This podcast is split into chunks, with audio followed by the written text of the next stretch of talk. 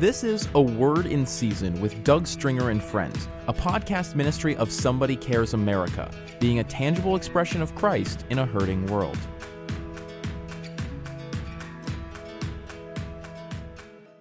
Recently, I was speaking at multiple services at a church in Texas. And one of the key themes I was talking about was putting God back in the house or put El back in Bethel. Now, in Scripture, El means God. Bethel, or some would call Bethel, is the house of God. And it's important for us to recognize that too often we worship the institution, and yet we forget that we should be worshiping God of the institution, or God of the church, or God of the house of God. But when I'm talking about putting God back in the house, I'm talking about a uh, the microcosm of our own hearts, putting God back in our lives, back in our hearts, that El would be the Lord of our lives in every way, because we are the temples of the Holy Spirit. We've been purchased with the precious blood of Jesus. So we no longer belong to ourselves, but we belong to the Lord. We are the temples of the Holy Spirit. So, first and foremost, putting El back in our own house, in this temple, putting God back in the, the throne of our hearts individually. But also, we need God back in the family, back in the home you know, the family unit is a microcosm of the church at large, as well as the church across a, a, city or a nation or around the world. So, first and foremost, before we can talk about the church in the sense of a the ecclesia or the, the local church in the building or the church at large universally or the church at uh, in the context of a generation, we need to talk about God back in our hearts, back in our homes, back in our families and being the Lord of our hearts, in our homes, in our families. Once we can get back in order and proper alignment there, then we can truly begin to understand the importance of putting El back in the Bethel or God back in the house of the Lord or God back in the church.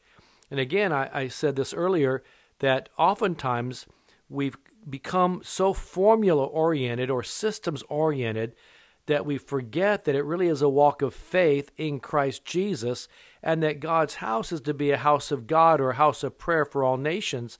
And for us to truly understand the dynamic of the house of the Lord, we have to understand the importance of God being the Lord of our own hearts, then putting God back into the house of prayer, the house of the Lord, or the church. Too often, though, we've allowed the formulas of religion or the formulas of institutional Christianity dictate to us how we respond within our culture or society.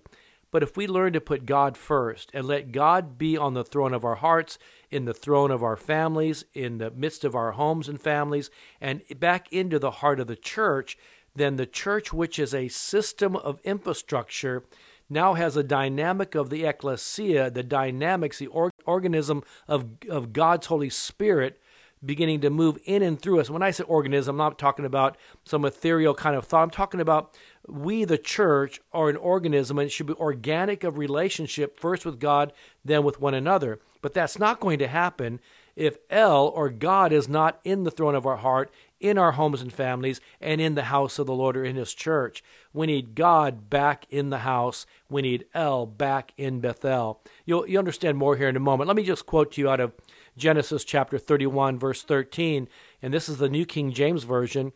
And he says, I am the God, or the El, of Bethel, where you anointed the pillars and where you made a vow to me, says the Lord.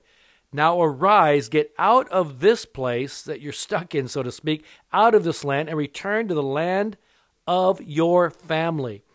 In Genesis chapter 35, verse 7, it says, And he built there an altar and called the place El Bethel, because there God was revealed unto him when he fled from the face of his brother. He's speaking to Jacob, who later became Israel, but he's speaking to Jacob about his brother Esau.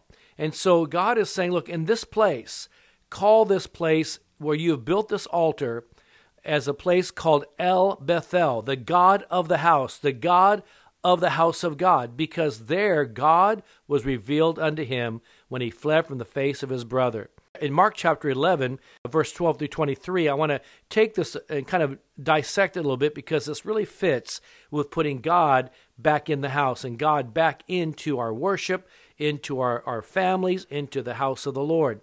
In Mark chapter 11, verse 12, it starts off and it says, Now the next day, when they had come from Bethany, he was hungry, meaning Jesus was hungry. Verse 13, and seeing from afar a fig tree having leaves, he went to see if perhaps he would find something on it to eat. When he came to this fig tree, he found nothing but leaves, for it was not the season for figs. In response, Jesus said to it, Let no one eat from you ever again. Now, I always wondered because the disciples, it says the disciples heard what he said, but I always thought, well, how can you uh, curse a fig tree because it only has leaves when it's not even in the season for figs?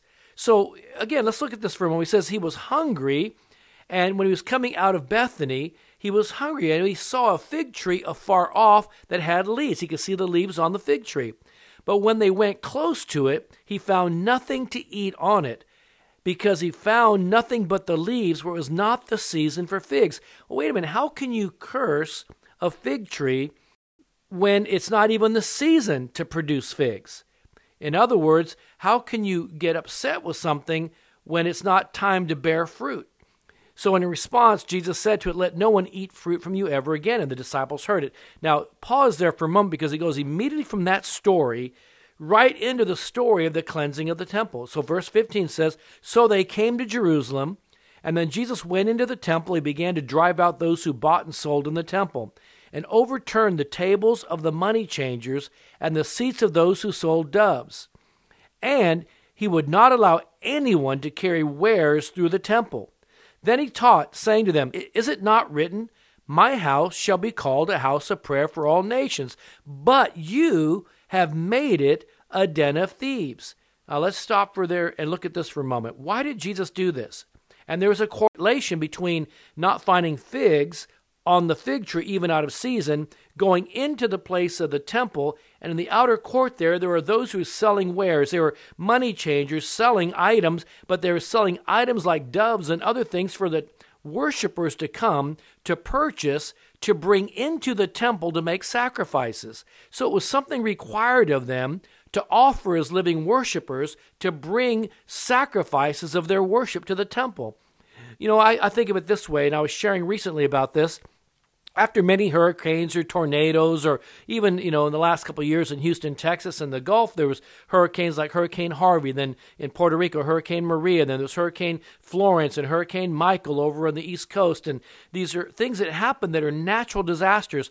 But what's really sad is that for example when you have contractors who go are like storm chasers, contractors, or or garbage disposal uh, companies that come and pick up trash or or rubbish when you're trying to clean out your homes and put things out in the streets.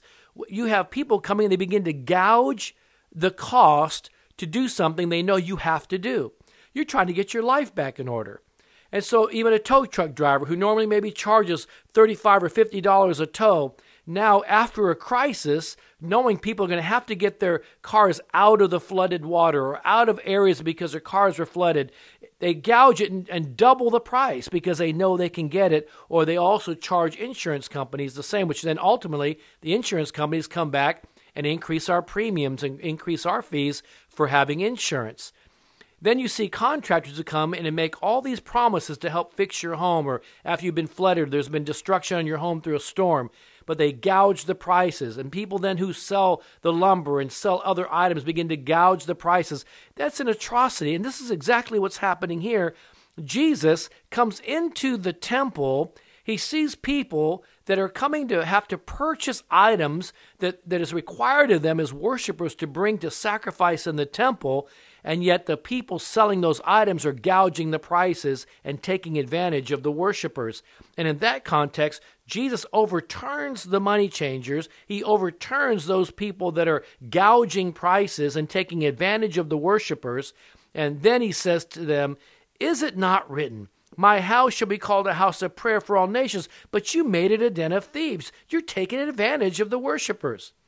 And it says in verse 18 of Mark chapter 11, and the scribes and the chief priests heard it, and sought how they might destroy him, being Jesus. For they feared him, because all the people were astonished at his teaching. When evening had come, he went out of the city. Now, let me just pause again.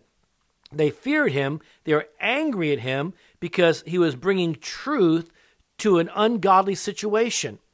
And they, the people were astonished at his teachings. You know, we live in a world today that there is a lack for the love of integrity and truth and character. We need a revival of character again. And it doesn't start with those in the world or all the seven spheres or seven mountains of the culture. It starts with us. God needs to be back in his house in our lives, in our hearts, individually and corporately. And we need El back in the Bethel. We need God back in the house of God. We need God back in our worship. So too often we become worshipers who love to worship the worship, but we forget that it's about worshiping God and walking in that place of adoration to God. And it, we begin to worship the concept of what, how we feel when we worship. I was thinking about Saul again recently and King Saul, whenever he was around King David playing the harp or worshiping, he felt this just comfort of peace because he was in the middle of the, of the place of worship. But it didn't change him because God wasn't in his heart. It wasn't God in his house, so to speak, and it wasn't El in the Bethel, but he enjoyed being around worship. He enjoyed being around uh, things of God, and he enjoyed being around it when David was playing the harp and worshiping God. But when he went out of that place, he went back to being his old self without the characteristics of the kingdom, so to speak. And so we have to see a change in us and a change in the church because God has to be the Lord of his church, has to be back in our worship, back in our church, back in our hearts. He has to be the God in our house, the God in our homes, the God in our families, the God in his church, God of the house of God. And so that it says here, after he left the city, after the people were angry at his truth, because just like then, we live in a day where people don't love the truth anymore and they're turned over to strong delusion. And it says in verse 20 of Mark chapter 11, now in the morning, now somebody, he, they just left, he went from cursing the fig tree, going into the temple to cleansing the temple, to leaving that place and going back. And it says now in verse 20, now in the morning, as they passed by, they saw the fig tree dried up from the roots. And Peter in verse 21 says, remembering, said to him, Jesus, Rabbi, look, the fig tree which you cursed has withered away. So Jesus answered and said to them, Have faith in God, for assuredly I say to you, whoever says to this mountain or obstacle, be removed and be cast into the sea, and does not doubt in his heart, but believes that those things he says will be done, he will have whatever he says. Now, I have to stop here for a moment because I'm thinking about uh, what's the tie in here? Because he just talked, he just went from cursing a fig tree because he was hungry, but it was not bearing figs because it was not the season for figs. Then it takes you right into the story of the cleansing of the temple and to those who had been propagating their wares and who have been taking advantage of God's people, who have turned God's holy place of being a house of prayer for all nations turned into a place of peddling. Uh, we may even go as far as saying peddling the gospel. And I don't want this to be a, a tool by which you go out and start judging everyone else. Look, don't you don't judge others and project your consecrations on others, but begin to look at our own hearts and say, God, where in me have I begin, even in my walk with you, to forget what it's really all about and that you know even like the song uh, that came out years ago is I think we all really love is putting the heart of worship back in. What we need to put the heart of worship back in to our worship. We need to have the heart of worship again because the heart of worship is God's heart to engage His presence so that His presence changes us, transforms us, renews us so we can make a difference in the world around us. It's not about being just a part of a bless me club to go, let's enjoy what it feels good like to be in corporate worship or to, to hear good worship songs, but we need to go to a place where it brings us to our knees in, in humility and appreciation and adoration, and to the point we even say, Not my will, Lord, but your will be done in my life. God, my worship is to offer myself in simple obedience to you, or willful, simple obedience was the highest form of worship. See, I've shared with you before that the first time the word worship is ever spoken of in Scripture is not in the context of singing music or playing instruments. It's in the context of living worshipers offering themselves in simple obedience or willful obedience to the things of God. So the same is true today. our singing and our music, and those are awesome. I love it. But when we come to those places, it's not about just what it makes us feel good about. It's about coming into the presence and adoration of an extravagant, holy, holy, holy God. And in that place, His presence equalizes us. In that place, His presence does a work in us to do a work through us. And so when they come out of the temple and they see the fig tree again, and this time I know the story of the fig tree is now in direct uh, connection to the cleansing of the temple or the institutional church or the Bethel because it brings the story back. It starts with the story of the fig tree, goes into the temple cleansing, back into the cursing of the fig tree. And it came up from the root. Well, I began to look at that over the years and realize that uh, there is, there's a, something called the TAKSH, the taksh. It's an, it's an edible nodule on a fig tree. And if it's not on there, even out of season, you know it will never bear fruit. So it says that Jesus was hungry when he came out of Bethany. He goes and sees this fig tree with leaves, and he gets close to it, and he curses it because he probably recognized it will never bear fruit because it did not have the taksh. It will show that it eventually will produce figs if that nodule called the taksh is there and it's edible and it's sustainable to people and it's nutritional uh, on that fig tree, even out of season of figs. So I believe that Jesus saw those that tree. Notice there was no taksh, no no nodules that he could eat from and, and gain from. And so immediately goes into the change uh, to money changers and turns over the money changers in the temple and says, "My house should be called a house of prayer for all nations." What he's saying is, let's get rid of those things that will never be fruitful. Uh, uh, I just want to stop back and reflect in my own, and when I as as I begin to process what this meant to me, the Lord is saying, look, it's time to get rid of those things that are wasteful, that take up your time, that is frivolous. It, we're not in a season where we can just live life without understanding the times in which we live. I, I believe that there is the, the, coming of the Lord is sooner than we've ever known. I believe the coming of the Lord is a preparation on our own hearts to put God as Lord of our hearts so we're not given over to strong delusion, that we be lovers of truth, lovers of the kingdom of God and His truths, and to have His presence in us so we can make a difference to people around us in a world that's desperately in need of the presence of God. So what he's saying to me, I believe, is that that we cannot continue down the path of just doing institutional formula and systems of Christianity. We need to do those things that will will bear fruit.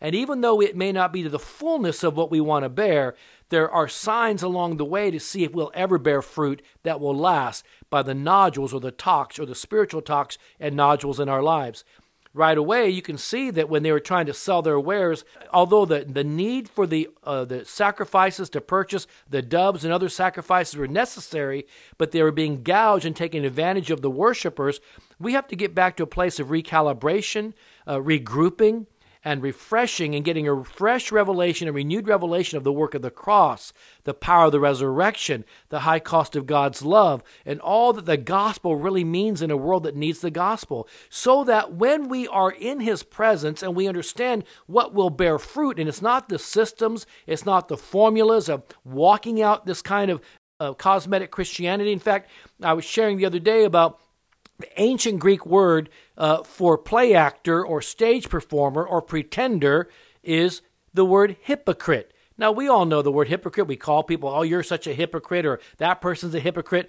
But it comes from an ancient Greek word used to mean a person who was performing on a stage, or a play actor, or a pretender of, of, of a position or, or, or uh, of a character. They were called play actors or stage performers. Today, we understand that because we see Hollywood, we see people who are actors on television shows, on movies. Those, they play a character, but that's not who they really are. So, in the ancient Greek context of that word, they are pretenders, they're performers, they're actors, they're hypocrites. Today, in the real world, there are so many people who actually are play actors and stage performers, and they are uh, they are hypocrites. And even those of us in the church, when we've been walking with the Lord even for years, and we just go through the form or the formula of walking out our faith, we have the Christianese, we have the right words, we say the right things, we know how to talk the Christian language. And yet, even when we come to church, we don't come because we want to come just because, because, because we love the Lord and what He's already done. We come together because we like what it does for us to be around other people, or we come around because the worship feels good. We like the worship, what it makes us feel like, and uh, and that we leave the same as when we come. If we really want to be those who are authentic and genuine, we come not in form or formula, but we come in faith. We come on this open to say, God, I want to know you more. I want it to be fresh every day. As I was sharing the other day, that manna was given, heavenly food was given every day. And yet it says the people began to detest or loathe this heavenly food. Can you imagine loathing heavenly food? Because they've been, been become accustomed to what they got in Egypt. Uh, you know, God takes us out of our world or out of our Egypt to put us in the in the desert to get the Egypt or world out of us, so we can handle possessing the land of promise that God has given us. But too often we gather, even in our form, in our formulas, our systems, and we become, become so accustomed to gathering together in what we call church that, that El is not in the Bethel, that God is not in our hearts. God is not in, the, in the, the direction of our hearts. He doesn't have ownership or lordship of our lives because we've learned to play act. We've learned to be performers. Even in our worship, we've gotten to the point we worship the worshipers and we worship the worship. We worship the music rather than worshiping the one by which has changed our lives and is worthy of our adoration and worship, and that's the Lord Himself.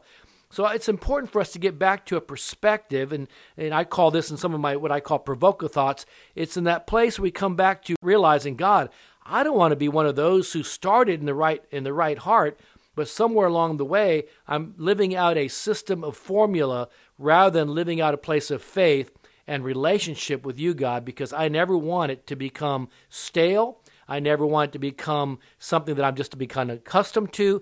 I want to be one who receives and enjoys the presence of God because His mercies are new every morning. I want the fresh anointing of God's joy and presence every day. I need a fresh, renewed revelation of God's presence every day. I don't want to live on yesterday's manna, so to speak. I don't want to live on what God did 38 years ago, or 30 years ago, or 10 years ago, or, or last week. I want God renewed and fresh, fresh in my life every day so I don't become one who just walks through the steps and goes through the motions or just a performer. I don't want to be a play actor. I want to be the real deal. I want to be authentic. I don't want to be a hypocrite. And so I want God to help me to look at my own life where I have allowed um, uh, things to be unfruitful that will never bear fruit.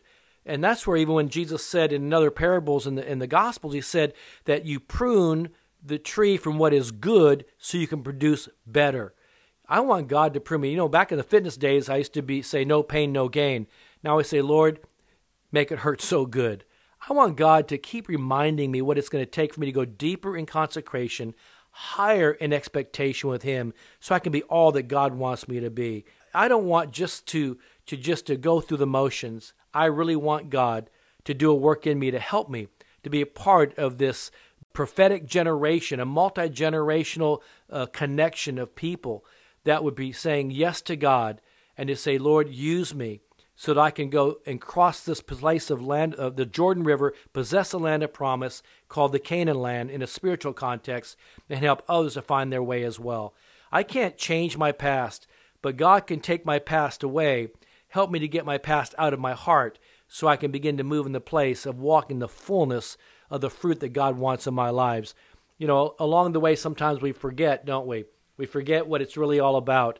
So I'm just saying it's time to put God back in our hearts, God back in our own homes, God back in our families, and putting El back in Bethel. Put God back in the house of God. Put God back in the reason why we worship. Put God back in who we really are. If we do that in individual and corporate context, it's it's unlimited what God can do. I like what D.L. Moody used to say there are no limitations to those who've been in the presence of the Lord. We need the presence of God today. Just take a moment to reflect with me. If there's areas we've just kind of been accustomed to walking through the motion, where we become accustomed to just being stage actors or performers, let us get back to the place of, of that fresh revelation of the presence of God, that, that awesome re- reverence and appreciation for this extravagant, extraordinary, awesome love of God bestowed upon us, that it's a privilege to serve Him and an honor and a privilege to be used by Him to serve others. I like what Steve Hill, the great, the late Steve Hill, the great evangelist, used to say when he wrote a book. It's a time to weep. And in that book, I remember, I don't remember most of it, but the two things I got out of this is what this. With one ear, listen to the music of heaven. Listen and be around, enjoy the music of heaven. And I do.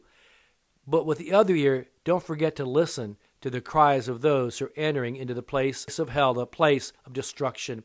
See, it's one thing to enjoy being salvaged from the shipwreck of life as God has redeemed us, but let us also never forget to be those who rescue those who are desperately shipwrecked still and distracted in this world. May we together rescue lives. May we together be those who represent the God in the house, the El back in the Bethel, God in the house of God. Because it's time as things are being shaken, everything can be shaken first in the house and then everything else. God is shaking everything up so we can realize that the only hope for our future is for God back on the throne of our hearts and God truly back in the house of God, which is a house of prayer for nations. Let us never forget to be a people of prayer, a people of His presence, a people of worship, putting God back into His institution so we can be effective in reaching a world around us. We hope you enjoyed this episode of A Word in Season with Doug Stringer and friends, and ask you to prayerfully consider supporting the ministry at somebodycares.org or by texting your donation amount to 805 422 7348. Please join us again for A Word in Season with Doug Stringer and friends.